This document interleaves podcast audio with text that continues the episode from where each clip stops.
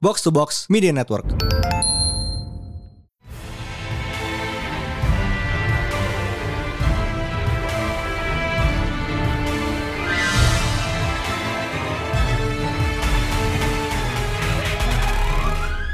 It is once again a new Pretelan Panel Day bersama Mindan I praise dan dan rame, boys. a lot of people. Boys and girls and NBs. 20,000 people in this chat. siapa aja, siapa aja? Devina, halo. And Ada gue Amy dari Showbox. Ah, also, Halo, ada Rengga. Nemenin Emmy dari Showbox. ini it's a big collab karena emang bahasannya juga big banget. So, this week we are talking The Sandman. Sandman. Now streaming on Netflix.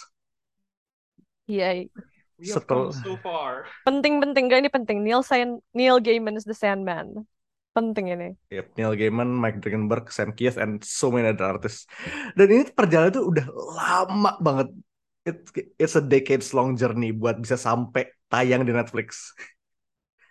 Kayak kabar burungnya tuh dari zaman gue baru masuk perkomikan aja tuh udah ada gitu loh. Eh, actually, bahkan sebelum lo lahir kayak Gaiman tuh per- se- sebelum gue lahir bahkan. Eh, jadi Gaiman tuh pertama ditanya sama DC sama Warner buat ada Sandman tuh kayak tahun 91. Oh my god. No, no. Gue gue belum lahir sama My sekali. parents were not even married. Bokap nyokap gue kayaknya masih pacaran. Belum ketemu kali ya. Dan ini kayak dari tahun 91 itu it's been like udah dicoba kayak mungkin tiga atau empat kali kayak bolak-balik bolak-balik terus kayak eh most recent attempt sebelum ini lo pernah inget kan ada eh attempt sama Joseph Gordon-Levitt kayak tahun 2014 13 14-an Iya, iya itu maksud gue itu. Kabar burungnya itu yang gue denger. Lama banget.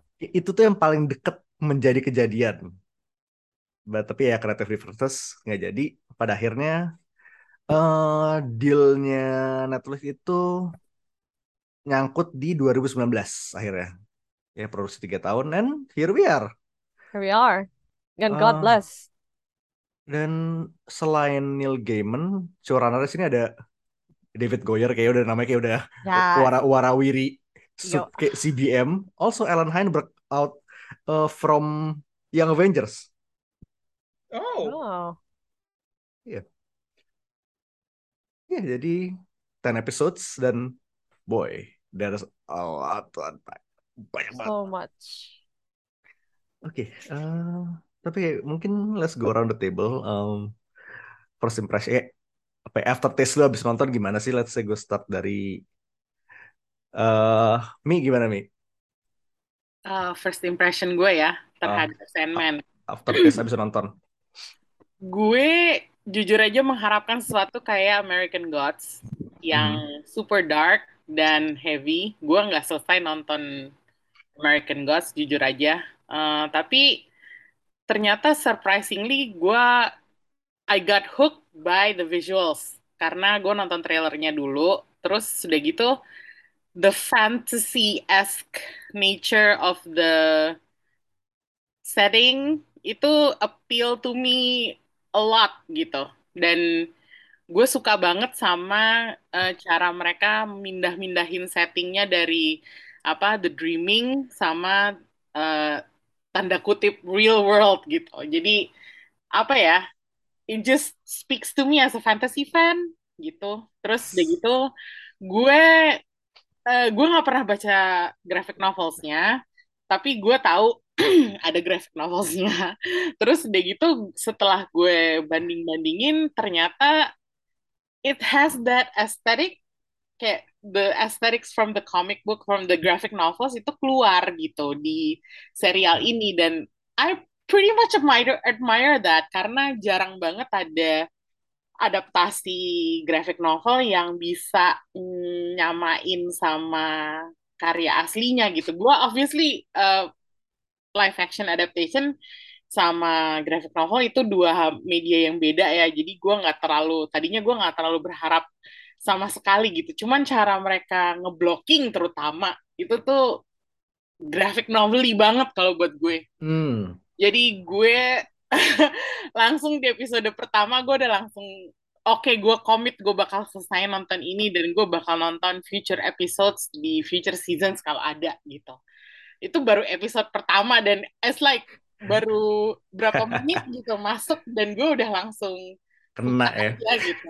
Dan nggak tahu kenapa kalau gue boleh bandingin sama eh, American Gods. American Gods itu kan dari novel ya, jadi a lot of the imagery itu lo harus eh, imajinasi lo harus bekerja pada saat lo membaca novelnya gitu, dan nggak ada visual reference buat eh, ceritanya gitu. Jadi pada akhirnya setelah nongol, gue agak merasa let down karena nggak sesuai imajinasi gue. Itulah problemnya dengan apa namanya dengan novel tertulis ya yang pakai kata-kata doang nggak pakai apa nggak pakai grafik gitu. Jadi gue agak-agak waktu nonton American Ghost tuh rasanya feel-nya tuh kok ini American TV banget? gitu. Gue Cuman American Gods. eh, cuman kalau yang Sandman ini entah kenapa dari awal tuh gue I don't know like maybe this is eh, apa gue dari kacamata eh, kayak bukan pembaca graphic novel terus gue nemu ini terus gue ngebanding-bandingin tapi it does feel a lot more graphic novel to me gitu. Hmm, that's fair. That's completely fair. Dan emang it is very comic isn't it? Eh, gue sendiri terah pertama baca Sandman tuh kayak 10-11 tahun yang lalu. Reread itu mungkin 5 sama mungkin 6 years ago. Jadi kayak gue nggak inget banyak tentang plotnya kayak tapi gue masih inget vibes-nya. Apa? Lupa nama tapi inget rasa. Hmm, ya ya. Eh, dan yang gue rasakan dari eh, apa dari series ini emang the vibes are the same. Eh, walaupun kayak gue tau kayak beberapa, story itu emang kayak secara order tuh di otak-atik dan ada beberapa yang di remix lah plotline-nya kayak quote unquote.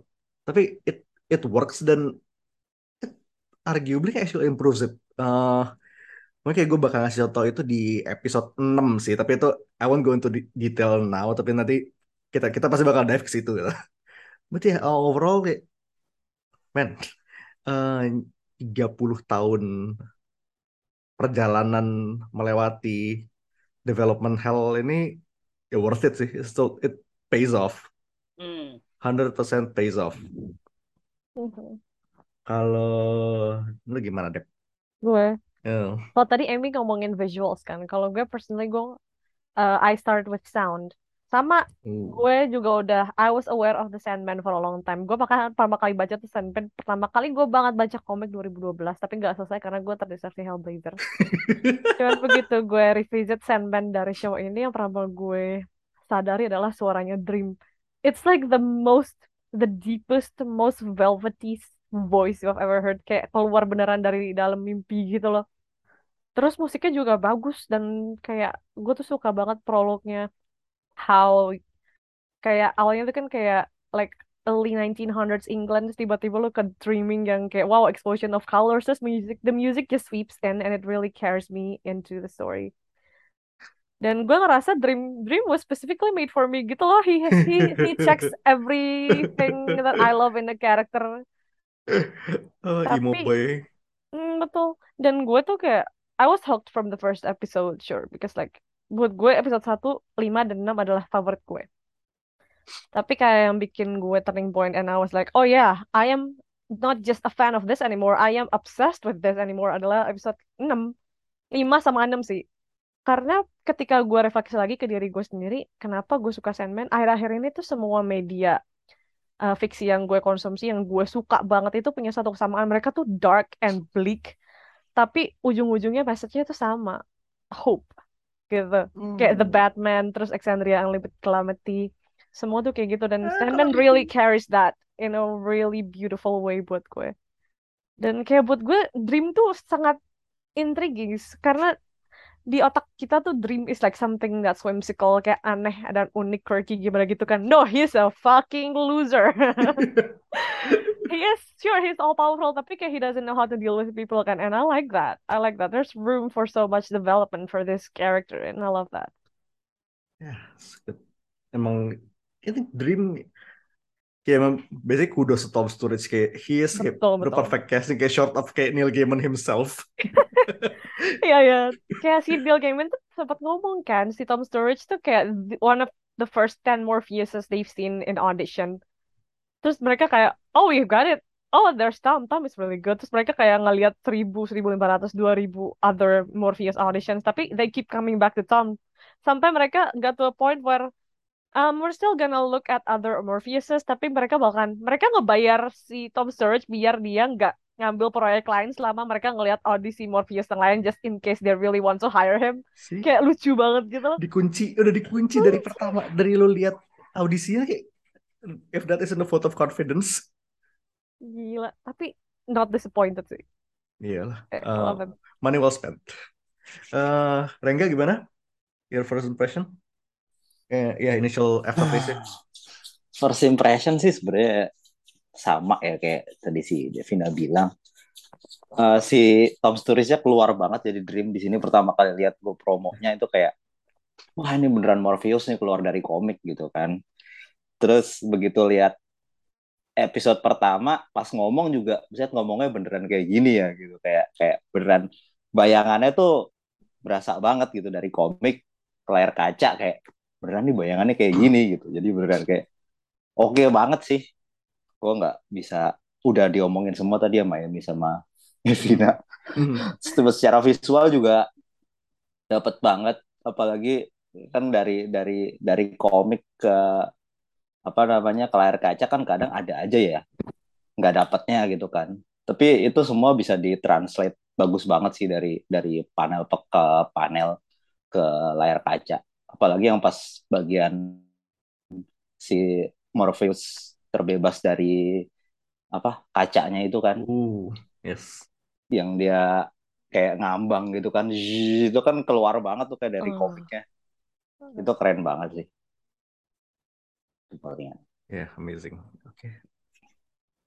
Ini kayak visually emang stunning banget sih kayak kayak this, this, this series kayak wins kayak kalau lu cuma ngasih lihat video tanpa suara ini itu still good gitu. Eh, Iya. gimana bang? Gimana bang? First impression. Well, uh, if I can be completely honest with you, I was not expecting I would be watching this series immediately after it got out. Gue mikir kayak, I haven't read the comics, and I've I saw the first trailer. It was good. It was really good. I have to admit. Tapi gimana ya? Gue at the time gue mikir ya bagus sih kayaknya tapi nggak sekarang deh mungkin nanti aja gitu kayak begitu gue pengen banget dan begitu pengen rekaman podcast mungkin gue skip dulu But here you Uh, are. yeah but yet here I am uh, kayak what draw kayak what drew me in. Uh, buat nonton kayak seriesnya beneran nonton tuh kayak when I saw uh, di Twitternya Netflix mereka, ngeluarin klip uh, kayak spoiler territory a bit but begitu mereka ngeluarin klip uh, Dream versus Lucifer and I'm like okay I might have to give it a shot now because there's no way I can go back to sleep knowing that something in this series happens and stop at that. I have to watch the whole thing, and I'm glad I did because it's really fucking good. Thank you That's akun right. Netflix. Thank you Twitternya Yeah, Netflix. uh, I, I- Admin Netflix. yeah. Thank you, admin Netflix. That was amazing. So now, okay, I'm so glad I can now fall asleep knowing that I actually watched Sandman, and I'm get delighted to know that Sa- the Sandman will probably be one of those series that I can somehow call my comfort series. So I can see Hmm. myself coming back to this again. I can see this playing in the background. And by, by having this play in the background, I can assure you that I will not get any work done. Iya lu nontonin it's it's a mistake, like how I keep on putting house moving castle in the background, but I'm like, okay, okay, I will just let it play and not watch it. But in the end, I'll end up watching the whole thing. Itu kayak gue It's literally tadi pagi sih bang, I feel you. Yeah, this will happen. Okay, this is going to happen, and I'm okay with that. Tom Sturridge is great. Uh, I mean, almost everyone in the cast, they were all great, and we'll get back to that. We will get back to that. We'll get back to that. Exactly. Karena kayak udah udah pada gatel semua. Harus- ya, me included. So I think we're just gonna skip ahead to spoiler territory. So with that in mind, here's the trailer for The Sandman.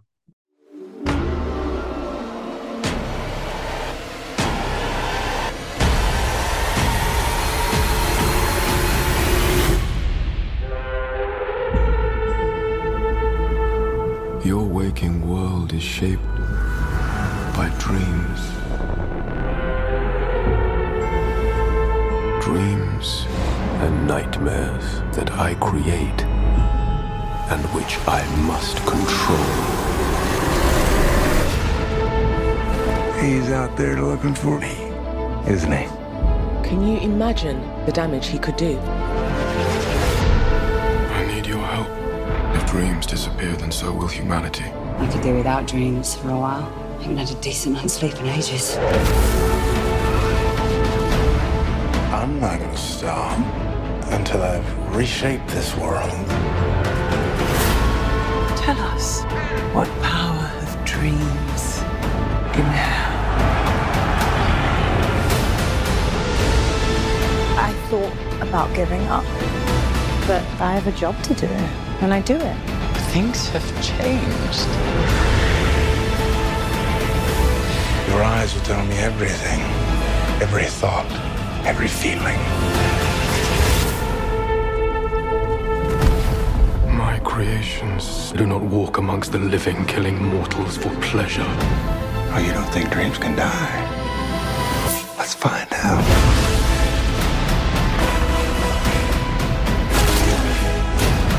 Nightmares do not belong in the waking world. Oh, it turns out I fit right in. Dreams don't die.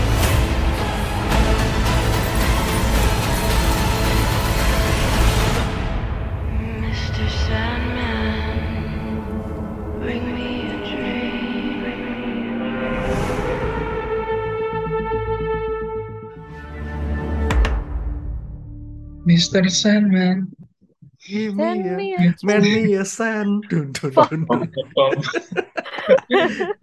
And we're back. So, ini emang satu hal yang harus diapresiasi banget kayak that cast tuh. That cast ada though. nggak ada yang jelek sama sekali. Insane. Gila. So good. Kayak gue mau bilang, gue tuh mau single out performances juga, sorry nggak bisa. Nggak nggak bisa nggak bisa. Tapi yang gue suka di sini kayak eh, mereka tuh nggak eh, nggak takut buat race bending and like sometimes kayak gender bending juga. Because kayak Gwendolyn Christie's Lucifer tuh kayak fuck man. Because Lucifer has no gender. Fuck Bro. y'all, haters, stay mad. That is inspired casting, not gonna lie to you. Gwendolyn Yeah. Christie as Lucifer yeah, made me go, holy shit. Oh yeah, you're absolutely right. Uh-huh. God, incredible, everyone. Hmm. eh, kayak kalau harus nih kayak I am putting you all on the spot. Kalau harus milih satu performance favorit Except Tom Sturridge ya, itu udah out eh, of di, lu- di luar. Tom Storage. di luar Tom Storage. Who will it be? Gue mau Rengga dulu deh. Kayak satu performance yang paling di luar Tom Sturridge yang ngena banget dulu. Tom Sturridge itu itu itu kolektif pick gue gue nggak mau ngasih. Ah, siapa ya? Iya sih sebenarnya kalau dibilang case-nya, case-nya mostly perfect ya. Tapi kalau disuruh milih satu, gue milih si ini sih, Boyd Holbrook sih. Oh yes, nice nice. Seremnya dapat banget jadi Corinthian. Kayak creepy banget, material ya. creepy mampus. Iya, heeh, creepy mampus gitu. Tiap kali dia nongol pasti bikin merinding kan. Ini orang mau ngapain? Ini, ini orang mau ngapain nih? pasti ada aja kelakuannya yang bikin merinding buat gue sih itu sama kalau boleh milih satu lagi Ya nggak apa, gue kasih dua deh. gue kasih dua dong dua dong si ini sih si Dead sih walaupun cuma sebentar nongolnya tapi Hmm, fair. dapat banget Oh. su- suaranya itu loh, suara tuh kalem banget. ya. iya heeh. kayak apa ya suaranya enak satu actingnya juga Hmm. bisa banget ngimbangin ini ngegodain si Morpheus kan Iya. Morpheusnya sementara yang gloomy gitu kan yang pemurung sem- sementara si Deadnya walaupun walaupun sebenarnya dia kan kematian ya tapi ternyata dia cheerful gitu kan godain orang gitu kan. Itu keren banget sih itu ininya chemistry mereka di episode 6 itu episode favorit gue by the way Be- bro, sebenarnya gimana ya? Belum pengen-pengen banget mati nih, belum ada niatan mati. Tapi kalau kalau disamperin sama Kirby Howell Baptist tuh kayak ya gue nggak apa-apa. Iya. Ya udah gue Sama rela dia. deh gitu Iya, iya. Dan kayak balik lagi ke Boyd Holbrook gimana ya? Ge- auranya tuh aura penjahat, iya. Tapi ya gue nggak keberatan kalau dijahatin dia gitu. ikut aja kan sama Iya ikut Iya. aja gitu. Tiap kali si Corinthian Airway tuh gue kayak oh ya good for Iya, you man. iya. Go get right. Nggak ngelihat ngelihat dia muncul di screen tuh kayak, duh gila penjahat nih. Tapi kok ganteng. If evil, why hot? If evil, why hot indeed. See, uh, now I now I get why pe- some people are into serial killers because I think I get it now. chaos sih kalau semua serial killer bentukannya kayak gitu ya Iya, parah. Hebat itu kayak I'm gonna take that as your pick ya bang. Uh-huh. Hah? Apaan? Holbrook. ta- Iya. Oh, I have someone else in Oke, mind. oke go for it then. Langsung Oh, gua okay, skip my turn. Yeah. I mean, yeah, uh, excluding Tom Stur Sturridge and kayak like I've mentioned, uh, like udah disebut sama Rengga juga, uh, Kirby Howell Baptist. Uh, yeah, I'll okay, I'll have to go with Mason Alexander Park Desire because Hmm. God, kayak performance-nya pendek banget tapi aduh pusing Iya, itu juga keren gitu. bikin Uh, pusing gitu Ada sesuatu yang bangun tapi itu bukan. Yeah, Hey.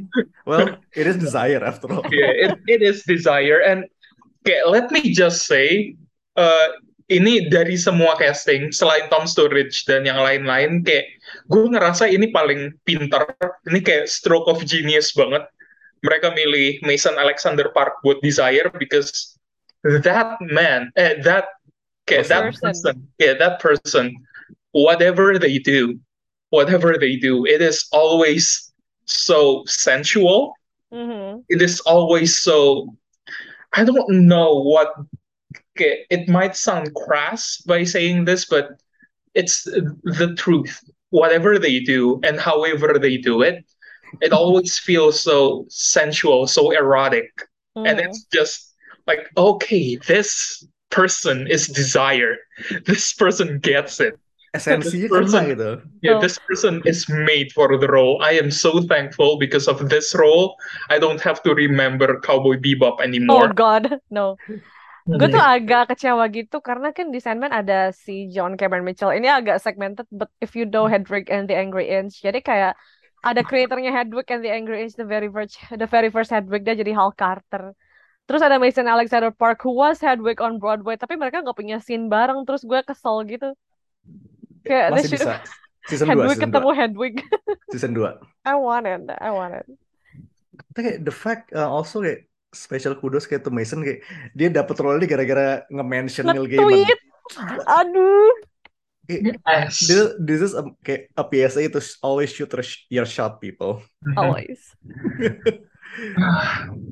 I am okay, I am just in awe. Every okay, I have to single out Mason Alexander Park, but like like I've said, everyone nailed their role perfectly. Insane. This this is the best cast series ever. Mhm. Gue, eh ya udah gue sama Renga gue ngambil dua deh. Agak rakus sedikit nggak apa. Gak apa-apa case-nya No, bagus. Iya, case-nya bagus soalnya. Eh, I think it's gotta be kayak karena topik gue kayak Hobgoblin, Ferdinand Kingsley kayak energinya tuh dapat banget. Bukannya kayak Jack Gyllenhaal. Nah udah cuma mention benar juga anda. Eh, kayak energinya tuh kayak, eh, I mean Hope itu emang Yeah, I think he just embodies of kayak vibe-nya itu he is a man kayak who's been through a lot, a centuries worth of shit, tapi kayak masih he's still lively gitu loh. Dan kayak pas dia berantem sama Dream itu kayak ah, kena banget, amazing. They're Uh, gays. I don't accept criticism. they were roommates, quote unquote. Eh, mungkin nomor dua gue eh, ini bahkan bahkan lumayan kontroversial buat satu orang di di table ini, but it's gotta be kayak eh, Jenna Coleman as Johanna Constantine. Is that me? Is that are you? Yes, Okay. I am I will you have. I do have something to say about that. But go on. Oke. Eh, em, begitu pertama announce kayak kayak Johanna ini bakal jadi well in Neil in Neil Sur kayak pemegang live quote unquote live force Constantine di series ini. Whatever that means eh gue rasa dan dia announce kayak oh iya Constantine versi ini kayak it's more put together it's a little more organized dibanding kayak the John we kayak yang kita tahu dari series-series dan eh, komik-komik sebelumnya. And I think she nails that part well karena ya emang uh, she's put together yes uh, she's uh, kalau mau dibilang versi mendingannya the OG John. But Sangat mendingan sih. eh gue I think uh, dengan screen time dikit yang dia dapat kayak pathos dan uh, esensi kayak the reverse Midas touch kayak the thing where everything she touches turn to shit itu masih ada. Dan itu gue suka banget. Dan well sidebar dikit gue suka di sini remixing uh, scene di Dream of Little Dream a Little Dream of Me itu kan uh, ketika who's the girl? Who's the woman? Rachel? ah Rachel. Pas dia datang ke rumahnya Rachel tuh kalau di komik itu kayak dia kayak masuk ke House of Horrors gitu tapi kayak di sini si Rachel em, mimpi yang dikasih ke Johanna sama Rachel tuh kayak ya basically she's being called out for her bullshit and I Iya. I love that for her that's what you do with John and Johanna kayak you call them out on their bullshit. Dan itu gue suka banget. Terus ya itu di name drop kayak berbagai macam eh, supporting karaktersnya John kayak Chas and Rene Bestie dan Ryan ya, kurang Bestie ajar. slash eh, taxi drivernya. Kit Ryan sang mantan terindah Kit kayak Ryan gue teriak tau gak sih? Kayak ah! Iya itu kayak disimpan terakhir don't do gitu. this to me. terus kayak emang kayak dengan lo ngeluarin nama Kit Ryan dan Oliver dia kayak yes he is very bi dan and that's amazing eh eh, satu dua gitu gue tuh sih eh, Kingsley and Coleman ya udah kayak Hmm. karena because you have something to say gue bakal lempar batonnya langsung ke lo Dev Oh my lord, gini. Dari tadi tuh gue pengen ngomong dua udah kesebut, so I'm not gonna say them again. It is, eh sebenarnya tadi gue mau ngomong si Kirby Howell Baptiste, tapi udah disebut, and you know lah, everyone knows why she's so good. Gue mau bilang gue sangat suka Viviana Champong jadi si Lucian. uh. Gue tuh seneng banget dia jadi foilnya Morpheus yang kayak walaupun mereka kesenjangan pangkatnya ada, tapi dia tuh bisa call out uh, on Morpheus bullshit gitu loh yang mereka kayak ngambek-ngambekan di yang terakhir-terakhir gue kayak oh my god mampus lo Morpheus temen lu kesel mampus lo tapi kayak you can really feel the mutual respect they have for each other gitu loh apalagi yang di scene terakhir banget yang mereka di Shore of the Night itu loh gue kayak Vivian just has this quiet gravitas yang kayak sebenarnya si Lucian sama uh, Morpheus sama-sama quiet kan tapi kayak they want the same thing but they don't necessarily see the same way of doing it dan gue senang banget gitu. Mhm. I really love her performance kayak she brings such warm friendship yang Dream doesn't doesn't necessarily have unless it's with his siblings kan kayak yang udah didemonstrasikan sama si Death tapi kayak Lucian sama Hope Gatling of course kayak mereka tuh they show that Dream can have a meaningful relationship with someone that doesn't necessarily stand on the level with his strength gitu loh. Kan gue seneng banget. you just need to call him out first. Exactly. On that note Matthew the Raven I love him. Yes. Patton Oswalt tuh. Patton Oswalt is unmistakable banget gak sih suara dia tuh? iya kayak his baby. Lu lu gak usah lu gak usah lihat castingnya siapa kayak oh ini Patton Oswalt definitely Mhm.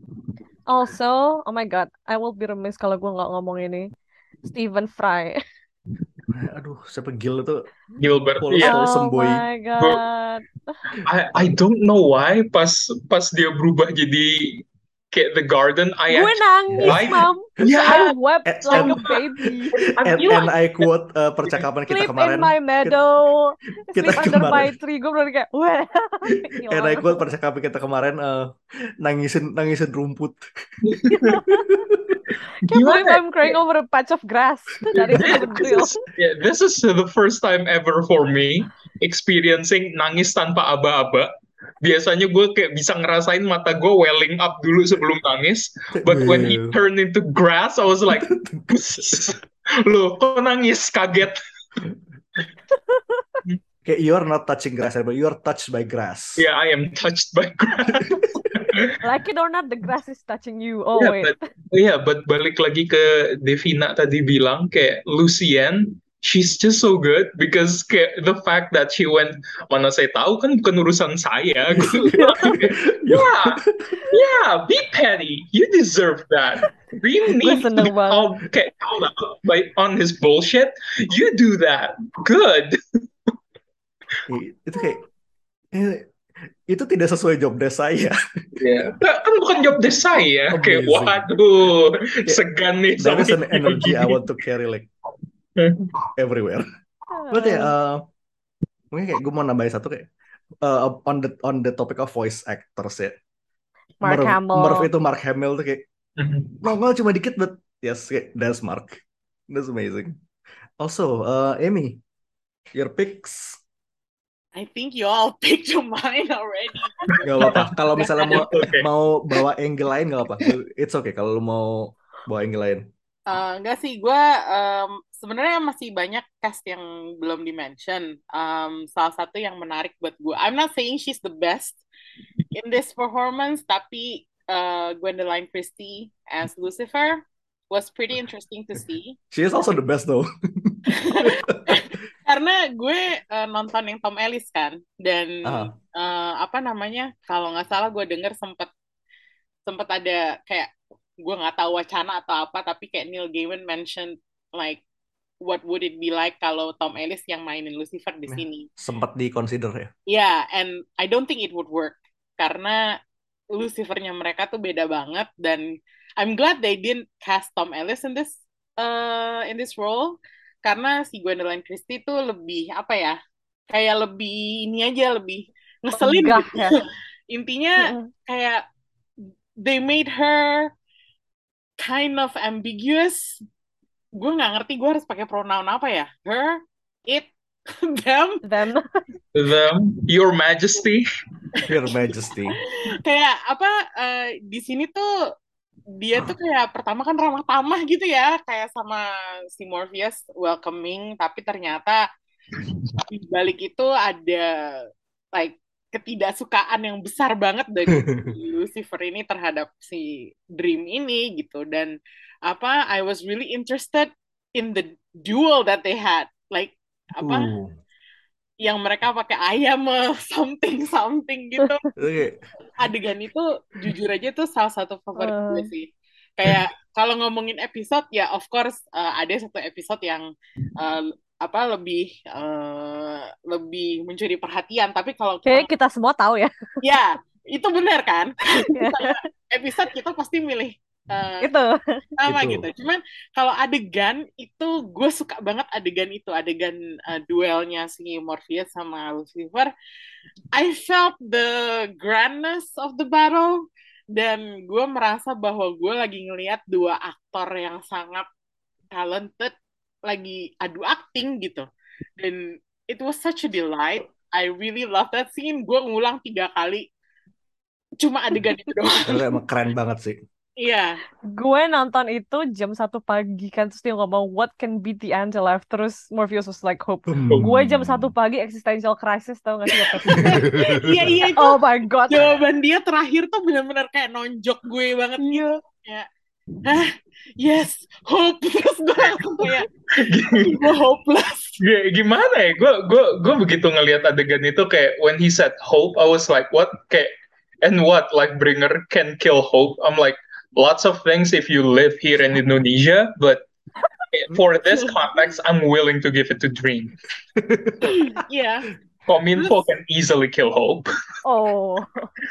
Terus itu the, the way they showed the apa animals striking nggak full scene tapi just snippets and uh, apa kayak cuplikan-cuplikan sekilas-sekilas doang gitu.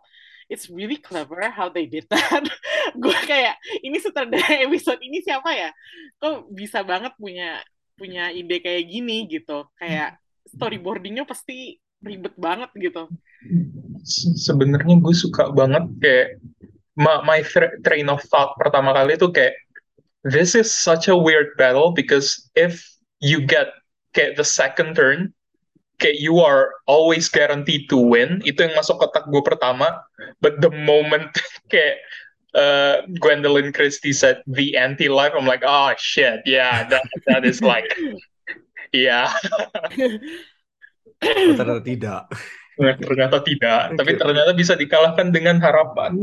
Kayak the most the most in, the most intense berbalas pantun ever gitu. Iya, And they Dan didn't make it senangnya kayak gitu. Betul betul itu kalau yang dibilang screenwriters tuh kayak actor dependent line gitu jadi kayak itu bisa kedengeran cheesy banget tapi yang Banget. ngomong Tom Sturridge oh Ya, my god betul. yes I believe you I believe Ya, you itu dia. That's why I think that uh, casting Tom Sturridge over uh, any other actor was really crucial to this uh, series. Dan gue, maksudnya, maaf-maaf aja ya, maksudnya kalau gue ngebayangin ada orang lain, bahkan Joseph Joseph Gordon-Levitt sekalipun di peran Morpheus, gue bakal berontak sih. Kayak, no, just no. Kayak, eh, at this point gue nggak bisa ngelihat siapa-siapa lain selain Tom Sturridge sih. Ya, ya. Terus udah gitu gue pengen uh, I want to draw attention to a lot of the British veteran actors yang show up this in this movie. Um, itu ada David Toulis sama Jolie Iya. Tulis so good. Oh, kayak wow.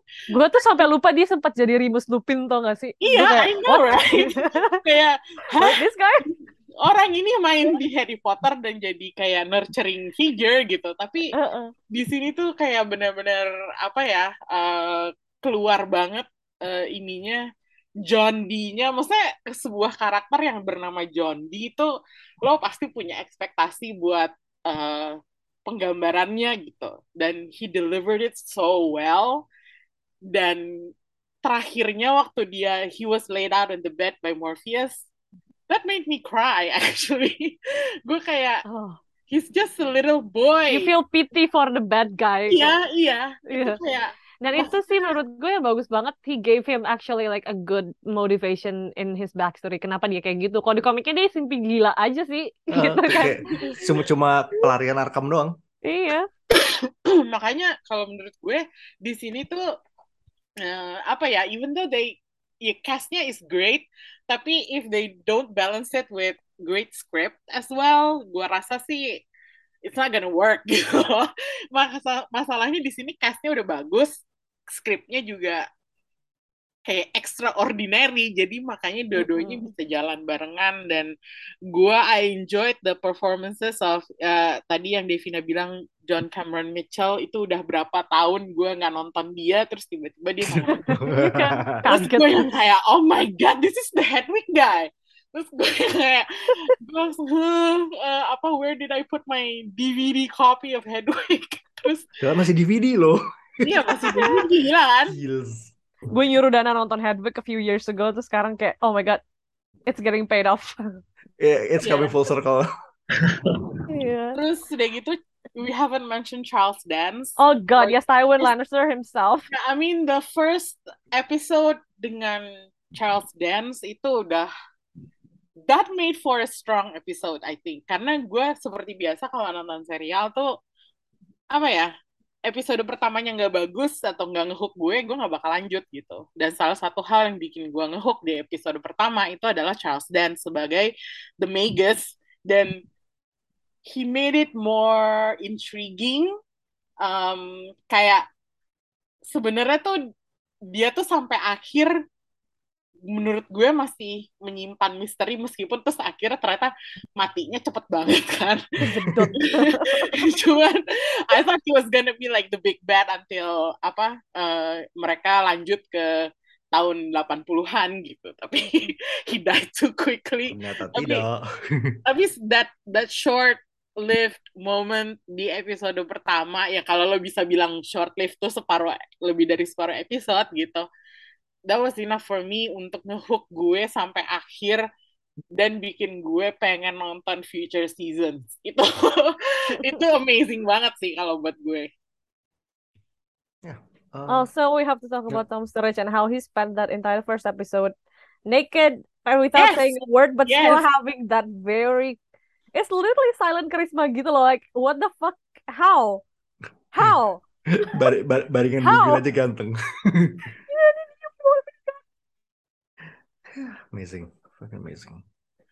Oke, hmm, memang yang gue suka sih kayak eh itu eh, tadi gue sempat bilang kan, it's faithful to the comics, tapi kayak eh, di remix dan di otak atik sedemikian rupa, jadi kayak bener-bener kayak arguably kayaknya eh, untuk ditaruh di TV itu lebih bagus. Kayak tadi eh, poinnya Dev sama Amy kayak John D di sini tuh dikasih motivasi lebih kayak ketimbang cuma pelarian Arkham doang.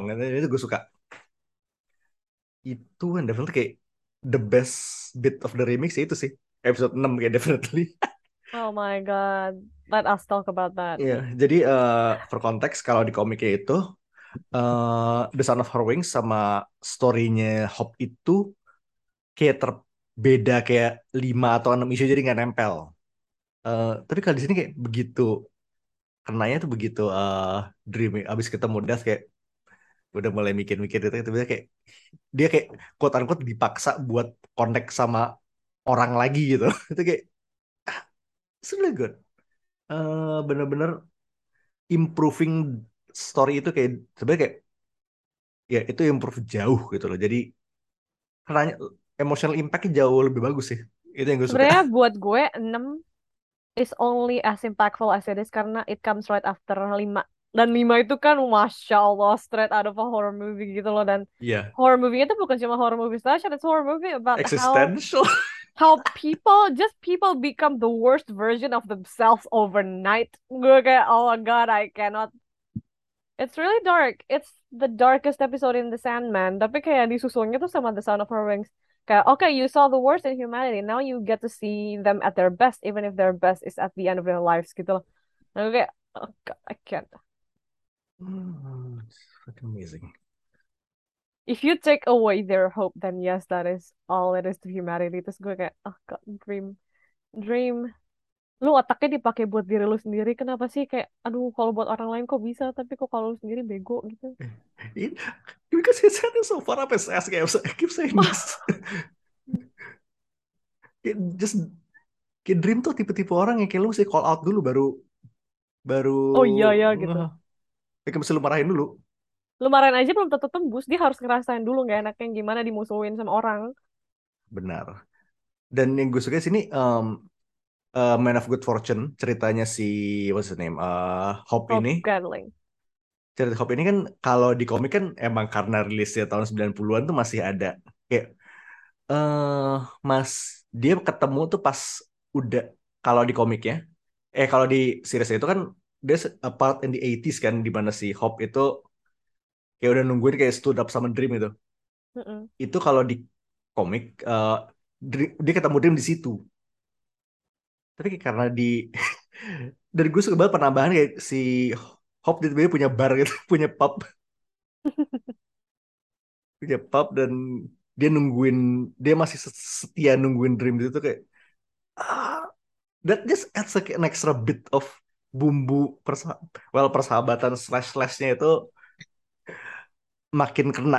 Dan itu gue suka Em, em, ini kayak yang jadi kayak ini series ini nggak cuma kayak slavishly ngadaptasi oke eh di buku A di series juga A tapi nggak di sini kayak di seri di buku A di series kayak A tapi eh, gimana kalau ada B sama C gitu jadi kayak lebih Mm-mm.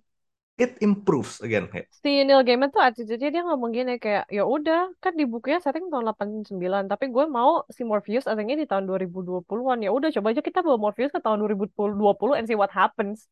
And what happens is eh, great dan kayak banyak banget yang di eh, yang di kayak penambahannya banyak lah. Oh, so kayak gue tuh lu Oh wait, he was actually Apa nih? he was. Oke, nggak Will Shakespeare tuh di di bukunya ada. Oh iya, jadi fun fact. Eh, A Midsummer A Midsummer's Night Dream itu kalau di Midsummer universe. Midsummer Night's Dream kalau di di di di di di, di canonnya Sandman itu commission itu commissionannya Dream. Tapi berarti Dream suka nonton porno ya? Kan ewe mulu tuh isinya A Yeah. Midsummer Night's Dream. I mean he is lonely. Itu to be fair ya. For good reason, ma man. Gue tadi baru aja habis baca uh, backstory-nya si Nada sama Dream dan itu sedih Oh, banget. Itu kayak Aduh, ke kebucinannya Dream paling parah dan gue harap itu bakal dieksplor di next season sih karena itu kita cuma tahu nada lihat nada tuh kayak ya udah pokoknya dia masuk masuk penjara ya. in hell jail tuh gara-gara Dream tuh kayak detailnya nggak banyak kan Mm-mm. kayak gitu pengen orang-orang tuh ngeliat oh Dream tuh bucin sampai segininya gitu Dan bucinnya tuh gara-gara dikerjain sama Desire gitu loh. Kayak jadi di komik itu udah kayak line love is not in of the realms of dreams, it's of desire and desire is always cruel. Terus gue kayak anjing, fuck, sakit loh hati gue. dan tuh kayak emang bisa feeding in ke well building feud antara Desire sama Dream juga kan ya udah mulai di tease untuk ya Digenjot, iya. hopefully season 2 sih Oh, Ya singkat cerita kita butuh lebih banyak Mason Alexander Park sih sebenarnya. Iya sebenarnya eh, di entire Betul. di entire Endless Family itu masih masih eh, yang namanya bukan Dream itu masih belum terlalu kayak expose. I mean Mason itu cuma muncul kayak what five six Hmm. minutes in total. Mhm. The Spare Itu cuma bombastis banget ya. ya bombastis. Kayak bentuk realmnya itu bentuk badannya dia kayak yeah this is Desire. This is definitely them. Delirium belum, my baby. Ah, Delirium My belum, baby. Destiny belum. The Spare juga cuma berapa? Dua menit Iya. at best. Destruction. Destruction juga belum sama Oh. sekali. Oh, Destruction. Eh, apa? Hip Endless Hippie Daddy. Speaking of perbedaan komik ke screen, gue mau Oh. komplain soal Joanna Constantine real quick. Oh my God. Nah, Oh fucking. Oke, silakan. The Dia tuh rapi banget di show-nya, terus gue kesel. Gue tuh mikirin kayak, oh John Constantine is someone you would see down the street and you would kick them in the balls, no, no questions asked gitu loh. Terus dia tuh kayak, Joanna tuh sangat clean, bersih. Dan yang gue agak kesel, di backstory-nya tuh diganti, the Newcastle story. Jadi si Astra yang tinggal tangannya doang. Seharusnya tuh si Astra dibawa ke neraka emang gara-gara si John, si Jono tuh sok-sok manggil-manggil setan, tapi dia nggak tahu apa yang akan terjadi. Terus ya udah Astra mati. Tapi kalau di show-nya bukan salah John, jadi seakan-akan tuh kayak apa ya? That mistake Diper- define John Constantine gitu loh. Dan kayak lu bilang si Astra bukan salahnya John itu tuh mengubah esensinya John Constantine buat gue. Because John Constantine is very defined by his or her guilt. Dan buat gue tuh kayak, oke, this is no longer John Constantine. Dan, oh ya udah. Dia tuh cuma slightly higher than Keanu Reeves Constantine di mata gue. Jadi gue kesel gitu. Oke, that's fair, that's fair. Hmm, oke, so now sebenarnya kita udah bahas ini dari tadi, but kayak to let's just sum it up. Uh, mungkin kayak gue bakal minta sekaligus aja likes, dislikes, and moments masing-masing ya. Kita, kalau pasti bakal nyambung semuanya. Eh, mungkin gue sih what I like, um, again itu mereka ngadaptasi komik tanpa slavishly adhering terus sama Tila kayak benar diupdate dan eh apa ya, the nature of eh, apa namanya komik-komik Vertigo DC pada saat itu kayak yang ini pasti nyambung ke situ kayak misalnya dia per konteks Matthew itu sebenarnya supporting karakter dari Swamp Thing. Love that. Nah, kayak ini ya kita nggak tahu konteksnya ya udah gitu. Kita kita bisa nikmatin Sandman tuh ya udah. Ini Sandman 10 episode tonton kelar ya udah. Lu udah you get the whole thing. Lu nggak usah nonton ini dulu nggak usah nonton apa dulu. Also um, end credit scene-nya eh, end credits artnya itu yang di uh, at the end of each episode itu mereka ngebawa Dave McKean original Oh my artist cover God, cover turun cover gunung. turun Turun gunung gunung. Dave Oh McKean my tuh udah pensiun Aduh, turun Bapak. turun Setuju. gunung buat ngerjain credits eh, credits artnya Ntar gue Oh. sujud dulu di kakinya Dave Iya. McKean. Dan eh, FYI fun fact nih ya. eh, mungkin kalau lu pada udah pernah lihat art covernya Sandman yang kayak surreal-surreal gimana gitu. Banyak dari art itu sebenarnya bukan dia gambar, tapi dia bikin kerajinan tangan. Terus dia foto. Orang gila. Itu amazing. Itu uh, what I did not like was kita bisa nunggu lama lagi buat season 2. Hey, it's a cop out. No, don't do that. It's a cop out, Dana. what I don't like is- well itu kan nggak gue nggak gue nggak bisa kepikiran kayak what I not like. I'm passing this one. Eh, favorite moment sebenarnya gue gue nggak mau nyolong episode 6 karena tuh gue yakin tuh eh, kolektif punya kita semua. Eh, kayaknya sih kalau untuk my favorite moment tuh kayak mungkin ya itu sih berbalas pantun from hell. Allah Akbar. Ternyata di komiknya itu Etrigan ya, terus gue kesel sendiri gitu. Kayak, aduh ya Allah. Coronzon apa Etrigan? Coronzon it? Jadi guide-nya kan pertama si siapa tuh namanya Scatter Scatter Blood or something. Terus tiba-tiba ada Etrigan. Yang nyolong tetap si Coronzon, cuman jadi guide-nya si Dream waktu dia mau ke istananya si Lucifer itu Etrigan. Terus gue kayak kesel sendiri gitu. Ya, apa intinya eh berbalas pantunnya kayak eh, karena ini Lucifer yang ladenin langsung tuh kayak makin makin tinggi gitu. Eh benernya ini ini Coronzon yang Yang duel komik sama Dream, ya. ha? Mereka kayak ini karena kayak langsung diladenin sama ya ampunya tempatnya tuh kayak langsung naik berapa level gitu loh.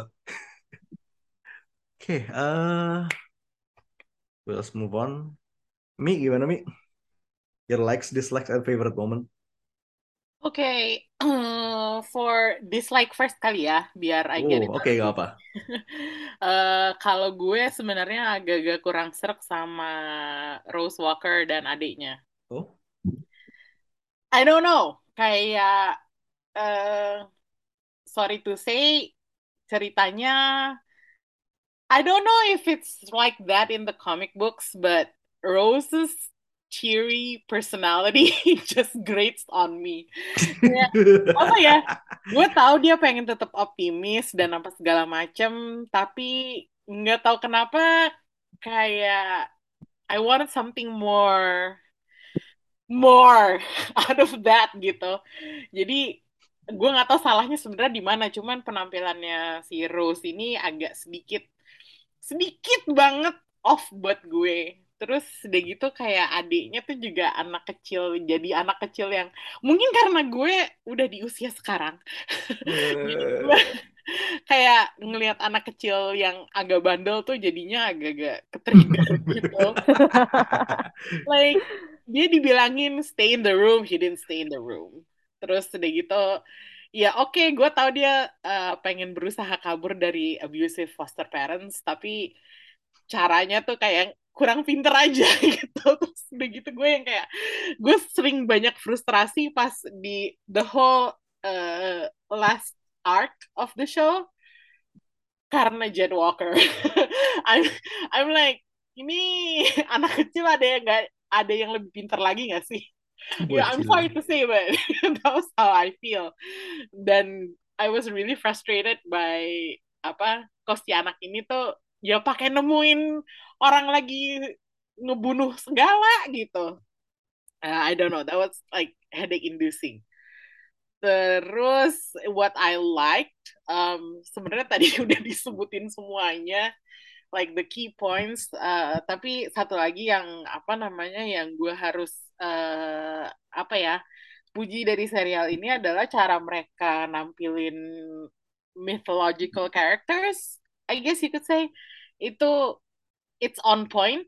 Kayak contohnya Cain and Abel. That was and Abel tuh entertaining banget. I Iya. didn't I didn't see the point of those characters though.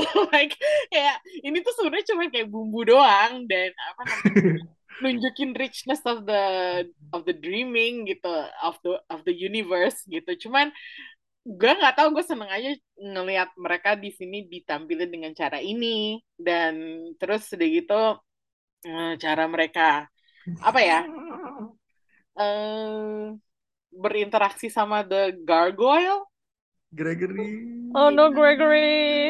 Gregory terus udah gitu the whole name debate for apa the new gargoyle Irving. Irving.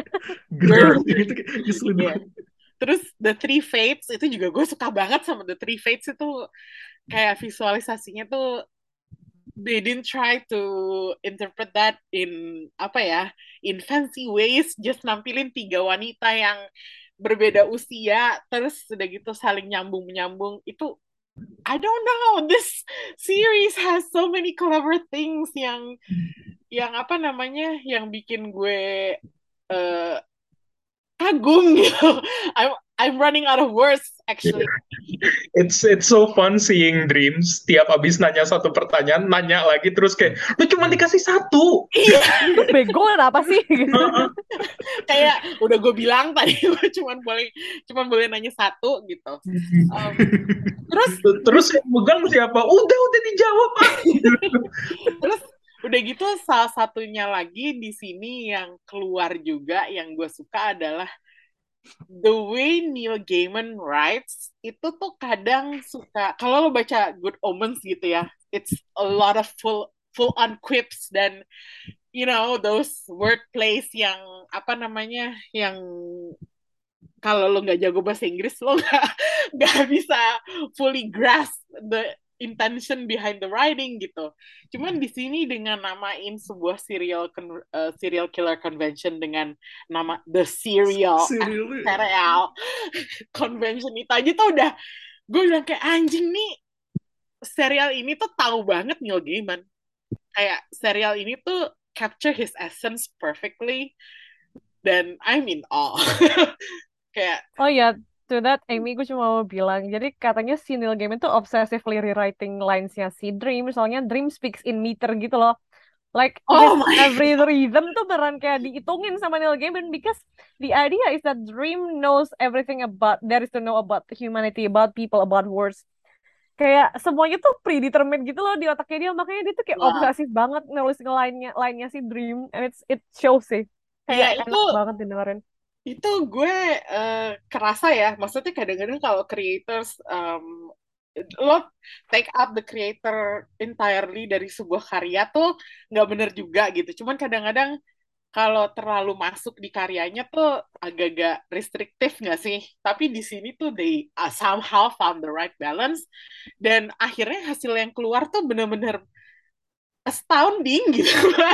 Like I said I I'm just apa literally chugging out positive superlatives gitu untuk menjabarkan serial ini gitu. Karena gue udah nggak tahu lagi harus ngomong apa. Karena dari hal terbesar apa yang lo langsung bisa lihat di layar sampai hal terkecil yang lo harus ngubek-ngubek gra- graphic novelnya dulu buat lihat itu tuh semua tuh ada gitu. Dan ah wah hands up.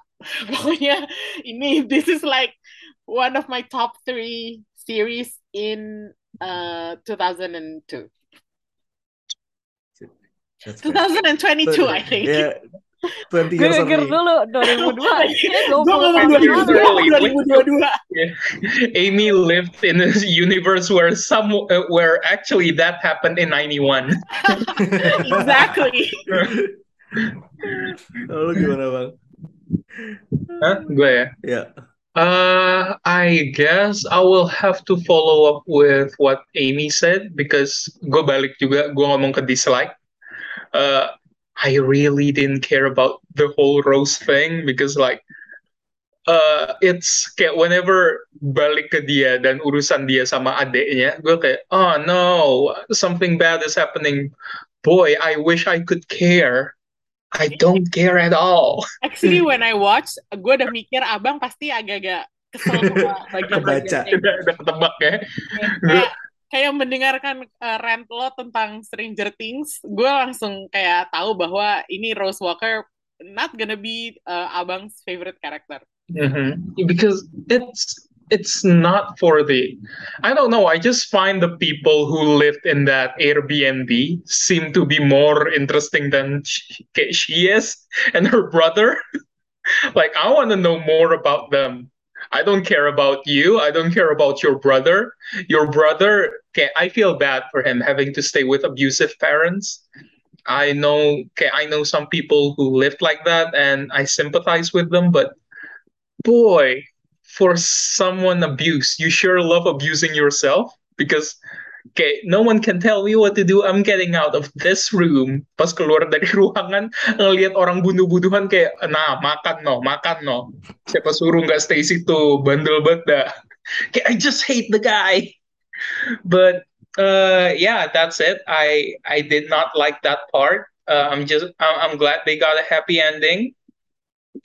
That was delightful. Uh, what I like, uh, balik lagi, balas pantun was amazing.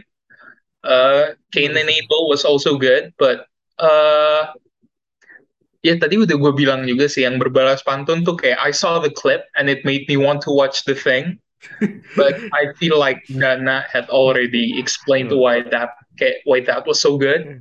Thank you Netflix on Twitter. Yeah, th- uh, thank you Netflix on Twitter. Yeah, much love and yeah, much love and respect for you. Uh, so if I have to pick uh one get one moment that made me go, oh, that was good. That okay, I felt nice to it. I felt nice after seeing this moment. Was the moment where uh, Dream recreated the nightmare. What was her name again? Uh, Gold. Gold. Yeah, uh, Gaul. Okay, uh, Dream recreated Gaul and making her into a pleasant dream instead of a nightmare. Merepusa. Yeah. Uh, okay, when I saw that, I was like, oh, this is actual character growth. Dream is becoming nice after kayak after kayak after doing so much bullshit after akhirnya selesai dibully sama Lucien because he was being such a baby about everything, he's actually growing. this further proves that bullying actually works. So I, I hope if we get more seasons after this, and I really hope we do, I hope that we get to see Lucien bully Dream even more because he deserves it. Itu kayak bully, kayak bullying to get his head out of his ass gitu. Iya, uh-uh. Kayak biasanya kayak dari episode 6 onwards tuh kayak it's a huge kayak call out post for Dream. Iya, mana saya tahu kan bukan saya, bukan job saya gitu. I just love that. That kayak, it, kayak she's not trying to be sassy or anything. She's just Kan, doing she's right. Yeah, She's she's right. she's just doing as she was told and like, hmm, lihat aja ntar lu tahu lu salah gitu. Ternyata dia bener terus kayak tuh kan apa gue bilang, but that is such great character growth and kayak it's not a favorite moment or anything, but uh, I really love the fact that Lucifer and a Corinthian are like on the different end of the spectrum because Lucifer is like gue brengsek but I'm going to be subtle about it. Sementara Corinthian tuh kayak gue brengsek dan gue bakal jadiin ini masalah buat lo semua. I'll bastard and make it known. I'll stand for the, ba- for the bastard skill yeah, ya. uh, yeah. Okay, before I kill someone, I'm gonna fuck you, and then and then I'm gonna fuck you up. Lawful evil and chaotic Yeah. evil. I'm going to res- yeah, I respect that a whole lot about Corinthian. That's good. but yeah, that's it. That's it. That's all for me. Also ya, eh, apa tengkorak kecilnya Corinthian tuh bisa jadi gantungan kunci banget. Ih, gue mau. Gue dari kemarin bilang gue mau. lu bay lu bayangin ya. ada di Etsy dan Dana kemarin udah ngeliat ada 3D print file-nya kan. Iya bisa di 3D print kalau lu bayangin ya. Kunci rumahnya Dream tuh kayak ada gantungan Corinthian itu. Kuncinya Corinthian. Kunci rumah. Eh, Rengga, likes and dislikes and favorite moment. Eh, kayaknya kita punya persetujuan bersama kalau kita tidak ada yang suka sama Rose ya. Oh. Thank you. Bocil plots memang. Iya, eh, gue juga gak terlalu suka sih sama arc Rose dan Jet itu kayak apaan sih gitu. Nggak nggak nggak nggak nggak apa nggak penting sih. Duh, Dan duh. apa ya? Cuma karena dia vortex gitu, jadi kayak dia dijadikan arc terakhir dan kayak pamungkas gitu kan. Tapi dari segi karakterisasi, menurut gue juga karakternya boring sih si Rose itu. Dan correct me if I'm wrong ya, kalau di komik itu dia mati kan ya si Rose. Iya nggak? Eh, I forgot, gue lupa. Itu it's been five years. Enggak, dia hidup. Gue inget dia Hidup hidup ya? terus dia punya anak. Si Rose Walker tuh punya anak di komik. Oh ya? Uh, Iya. Oh iya bener. Iya ya. Oh, Oke oke oke. Berarti Bener, gue salah mengingat berarti. Heeh. Oke, iya emang gue juga nggak suka karena ya itu balik lagi karakternya menurut gue boring si Rose. Kayak nggak ada dia bingung dan dia juga nggak tahu apa-apa kenapa gue bisa jadi vortex bla bla bla bla bla bla. Tapi kayak ya gitu-gitu aja karakternya datar. Jadinya nggak menarik. Apalagi si Jetnya juga Kalau kata si Crystal, si Rose gitu. tuh kayak karakter YA, pick me girl gitu. Iya. Oh Iya sih. God. Gitu. bener juga sih. I hate that she's right. Nggak, nggak, Kak, kalau Rose tuh nggak lo lihat di Sandman dan lo lihat ada di Riverdale, kelihatannya masuk. Jadi tidak terlalu mengganggu ya karena ketutupan Aha. yang lain. Tapi karena di sini karena karakternya begitu jadinya kelihatan banget ganggunya gitu. Iya. Iya Anda sih. tidak, Anda tidak menarik. Mohon janganlah berlama-lama di layar saya, gitu. Saya tidak ingin melihat Anda. Saya tidak peduli dengan Anda, Iya, cepatlah saya berlalu. tidak peduli. Mohon pergi. Untuk kelar, untuk kelar. Iya. Nah, Semoga di season berikutnya nggak. Selesai Ah. gitu kan. Jangan ada season berikutnya. Harusnya Iya, udah betul. beres sih ceritanya di sini ya, setahu gue. Yes. Aha. Harusnya nggak usah dilanjutin lah dia. Dia. Sudah cukup vortexnya sekali aja. balik ke gontok-gontok, balik gontok-gontokan endless aja. Iya betul. Kita ini mau drama keluarga. Sinetron. So, Ntar jadi paling sinetron ya. sama itu sih. Iya. Iya drama keluarga endless. Kami ingin melihat keluarga endless yang lain. Bagai kayak iya penasaran sih gimana gimana caranya me- mereka menyelesaikan konflik secara kekeluargaan kalau keluarganya kayak gini. Musyawarah, ini dong musyawarah mufakat. Anjir. Oke, itu eh, sindir-sindiran di meja makan. Hmm. Oh iya, gue menantikan banget tuh mereka bakal ada adegan makan Iya, malam di bareng gitu Iya. kan. Ketemu satu tempat itu, ntar kayak sama Destiny segala kan. Iya. Itu pada gontok-gontokan. Itu sih paling yang gue dislike ya. Sama sebenarnya penggambaran Hell-nya bagus, tapi gue lebih apa ya? Pengen ngeliat kayak yang di komik. Komik kan kayak setan-setannya menjijikkan sekali gitu kan. Ini kayak setannya biasa aja gitu. Humanoid semua ya. Iya terlalu humanoid dengan make up biasa gitu kayak kurang bleh gitu. Terus tidak ada kemunculan Azazel dan Beelzebub Azazel muncul sih. Mhm, Beelzebub sebagai, ya nggak sebagai ada. lobang. iya. Lobang dengan gigi-gigi aneh itu. Cuma sekilas itu doang gitu. Terus kalau favorite momennya sama juga sih kayaknya pas adegan berantem itu adegan Kolek- pantun itu. Duit, musik kolektif gak apa, gak apa. Valid, tuh, Masak air Iya. Cakep. cakep Lu, lu bayangin ya, kayak mereka tuh kan di, di atas tower Lucifer gitu kan.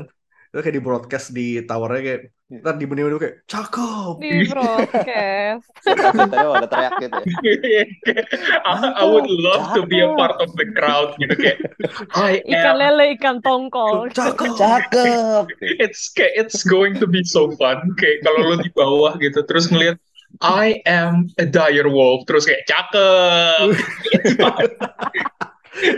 Cut, cut to the crowd bentar gitu. I am hope Widih mantap gila gila gila Mantap gila banget. Kayak esoknya the world's greatest Yo Mama contest gitu. Iya. Oh god. Uh, uh, Dev, what about yours? Dislike ya kita udah ngomongin gimana Rose Walker itu seperti Oh. apa. Ya, oke itu, itu udah itu udah. So Cuman it's gue mau isolating satu ini aja sih. Gue agak kesel si Unity Kincaid terakhirnya tuh beneran kayak Deus Ex Machina out of nowhere gitu. Nggak ada build up, nggak ada apa. Oh, I was supposed to be the vortex of visage lah. Terus kenapa nggak lu build up dari sebelumnya anjing? Udah gue kesel itu aja sih. I- itu bener banget sih apa kata Devina karena gue juga merasa itu problematik banget sebenarnya. Kayak itu Ya. Itu dia bisa masuk masuk ke perpustakaan itu dari mana sih? Kok tiba-tiba nongol? Eh, Itu yang rada gue mungkin. bingung juga. Makanya, ya itu. Itulah pertanyaan saya. itu incoherent banget soalnya gue gue mulai curiga kayak sa- kayak satu arc itu incoherent banget menjelang akhir gara-gara guest yang nulisnya Joko Anwar soalnya. Waduh, Oh, Joko oh, Anwar oh, oh. lagi. Ini ini tempat terakhir ya gue lo bakal ngeluarin Slender. Honestly. Gara-gara apa? Gara-gara apa soalnya? ya yang nulis Joko Anwar tuh makanya incoherent di akhir-akhir deh. Oh my god. Jokan slender time. Udah udah udah. Udah, Itu udah. inter intermezzo. Eh, intermezzo. Keep going. Aduh. Tadi gue mau ngomong apa? Oh, Unity Kincaid. Kayak I like the idea, cuman kok nggak ada build up, gak ada apa ya. Gue taunya cuma dia buyutnya Rose Walker, terus kenapa gitu kan. Ya gue, gue keselnya itu sih. Itu gue juga kurang suka. Joanna, Joanna Constantine, but we have talked about that already. Lex gue, gue bisa nggak sih nyomot 20 menit pertama The Son of Her Wings, terus gue makan semua itu kayak, oh, it's so delicious. Rakus tapi boleh. It's so delicious. Maksudnya kayak gue tuh dari Ih, Dream ngambek lucu hihihi gitu kan. Terus tiba-tiba dia jalan-jalan sama Death. Terus gue nggak berhenti nangis selama 20 menit. Terus begitu udah selesai section sama Death jalan-jalan, gue tuh beneran kayak harus berhenti nonton dulu. Gue harus mencerna, terus gue harus berhenti nangis dulu baru gue bisa lanjut ke sectionnya Hope Gatling. Kayak sebombastis itu gitu loh buat gue. Dan gue juga suka banget momen ketika Dream keluar dari kandangnya karena kayak aduh vindication yes bitch. dia seksi banget waktu dia niup pasirnya ke mukanya itu loh kayak uff that shot with the blue light thingy like going in the background I love that Dream belum kayak lo bayangin Dream kayak selama 100 tahun itu belum sikat gigi loh. itu sebenarnya sennya pas itu ke dakinya dia anjing ah, Dana nggak jorok gitu Rusak, bener, Dana rusak. benci.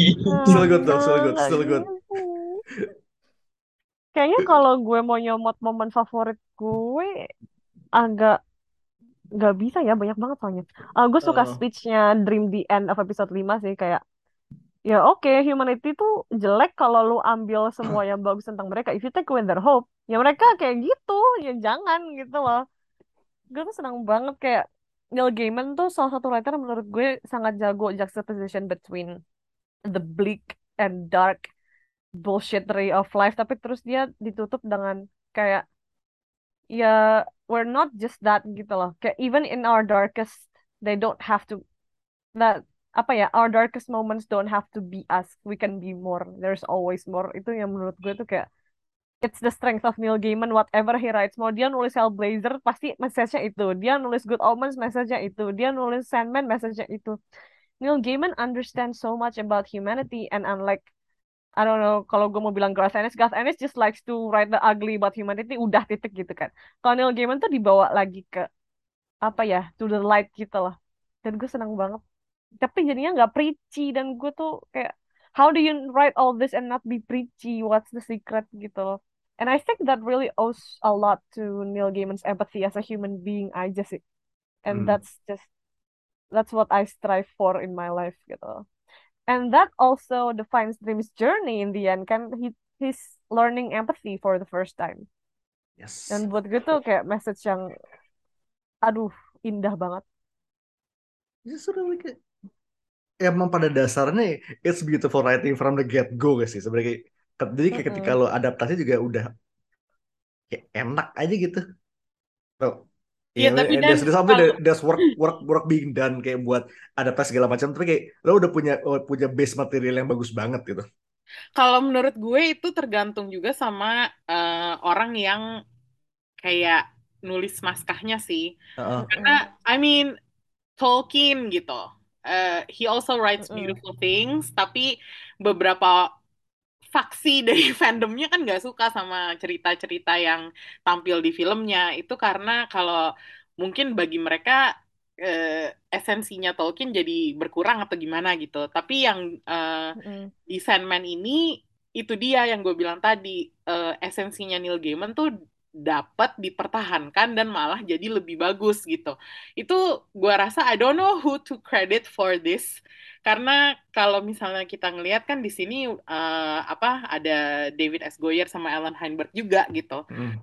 gue nggak tahu siapa yang yang bertanggung jawab untuk mempertahankan esensi Gaiman ya mungkin Gaiman sendiri kali mungkin he he made demands to the producers tapi I don't think he did karena kalau menurut gue he's not that kind of person. Oke, jadi eh, gue lagi baca em, artikelnya jadi so eh, everything that gets on screen itu udah ada green light-nya dari dari Neil.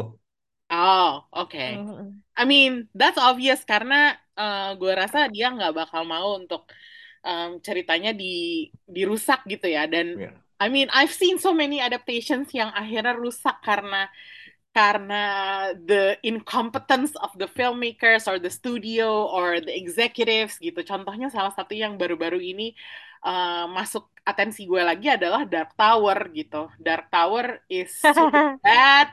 I mean, it's a travesty to Stephen King dan apa namanya? I'm like gue mengerti kalau dia mau menghapus namanya dari proyek itu gitu dan it's just really bad gitu. itu bukan so bad it's good tapi it's so bad it's just bad gitu. Kayak this could have gone so wrong kalau misalnya filmmakersnya itu yang nanganin tuh nggak sekompeten ini kalau menurut gue. Dan gue nggak tahu seberapa besar andil Netflix di di produksi serial ini tapi whatever they did here they did it right so I hope they continue to do it buat season 2 gitu. Jadi jangan Iya. jangan cuman eh, yang pertama aja gitu jangan jadi one hit wonder gitu lah istilahnya Oh my God, iya iya iya. Film Alchemy sih sebenarnya kayak it's when all the stars Yeah. align, castnya bagus, filmmakersnya juga bagus, But yeah, bagus. but if I can be honest here, uh, kayak kalau dapat season 2 gue bakal bahagia, but this series, this is the kind of series yang bahkan kalau nggak dapat season 2, gue masih senang-senang aja jujur. Iya. Hmm. The, That- that's fair. Yeah, the ending is so good. Kayak I feel like if we if we're go if we're going to get a second season, that's amazing. But if we don't, it was amazing for what it was, and I'm I'm happy to have been a part of that. I'm happy to have been able to witness that. Okay, it's still good. Mhm. Dan menurut gue nih goodnya bukan good yang langsung, oh in your face ini bagus banget. Tapi kayak good yang harus lo nonton, terus tuh kayak resapi dulu pelan-pelan, terus Mhm. baru, oh this is gonna have meaning in my life later on and not just today gitu loh. Yeah, well, okay, while most series nowadays are like junk food, this is like okay, a three course meal. I feel like okay, Home cooked. This Yeah, we- home cook home cook salad gitu loh. yeah, with, with each okay, with each episode, okay, you okay, you just get served like good meals one at a time, and in the end, you'll feel satisfied. It feels good. You okay, you can see yourself coming back to this restaurant. It's not like Umbrella Academy season 3 yang yang season 1 dan 2 lumayan eh season 1 2 stellar. Tiba-tiba season 3 kayak lo kemarin kayak gue gue makan di KFC terus tiba-tiba rasanya kenapa jadi em goreng pinggir jalan? Gitu. Th- That is ayam goreng pinggir jalan slender bang. Ah, oh iya sih. Sa- Sabana Sabana is superior Itu ya, eh, ini kayak ya itu again kalau kita pakai analoginya misalnya kayak seminggu seminggu kemudian tuh masih ingin rasanya kayak eh pas Mm-mm. makan situ enak loh gitu. Cuman gue nonton Sandman ini gue jadi kepikiran pertanyaan ini sih kayak what does it take a god for us to tell a story about humanity? Kayak gue penasaran kayak do any of you guys have any thoughts or answers for that? What what's the Uh, stake what the stake for what? What does it take a god, Heeh. A concept to tell a story about humanity? Hmm. Uh, it's because it, they are larger than life. I feel like oh, it requ- uh, we require someone else's uh, vision of humanity to fully understand what we are. Like uh, I uh, sebelum Sandman, kayak my view of humanity like the best of humanity can be viewed through uh, All Star Superman because Superman himself, like he said, humanity is good. There is good in everyone, and we see that through the eyes of Superman, which uh, who is a god as well. Makanya gue ngerasa kayak, kayak if you're human and you try to find the good in humanity, that's a lost cause because in the end, when you when you find something that you can preach about, you're going to sound very preachy.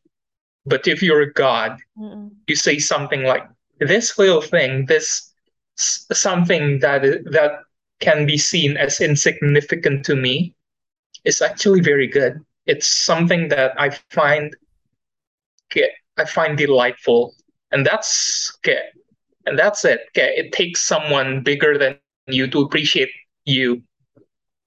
Da- gua- takeaway dari gue sih itu. I don't know if you guys agree with me or not.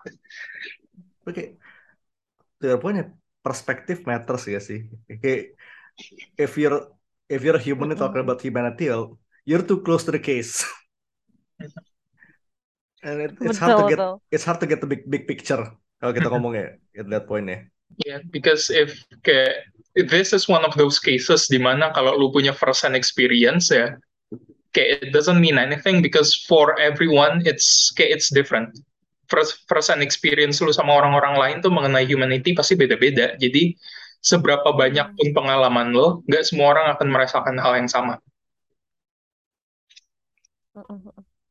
Eh gue mau nambahin dikit agak mundur ke belakang. Gue tuh tadi nonton sama Nes gitu kan yang waktu episode 6 yang Death bawa Dream jalan-jalan. Terus sekali ada yang mati, Nes tuh kayak gini. Dia tuh kayak teriak-teriak, kok gitu? Kok gitu? Gak Yeah. boleh. Terus gue at that, at that moment tuh gue mikir, Enggak, gue mikir kok gitu nggak boleh tuh kayak it's the most natural reaction to grief we could ever have gitu loh. Terus gue kayak oh out of body experience. Iya, Kok iya. gitu nggak boleh? No, no, kayak someone we know cannot be dead gitu loh. Terus gue kayak oh ya ya. But also Oke. to return to like my question, tadi gue seneng sih yang dibilang kali sama Dana kayak I feel like dream is the totality of humanity. Ngerti gak sih? Karena he contains every single dream that has been and will be dreamed of by everyone. Tapi dia masih kayak messy gitu. And also, menurut gue, dream is a dream's character is very important in a sense that you lo tuh boleh tahu semua hal tentang humanity, lo boleh punya opini tentang semua humanity, but you are also allowed to be a mess. Lu boleh jadi seorang berantakan dan lu boleh, lu sangat boleh dan lu sangat bisa menjadi versi yang lebih baik dari diri lo sendiri.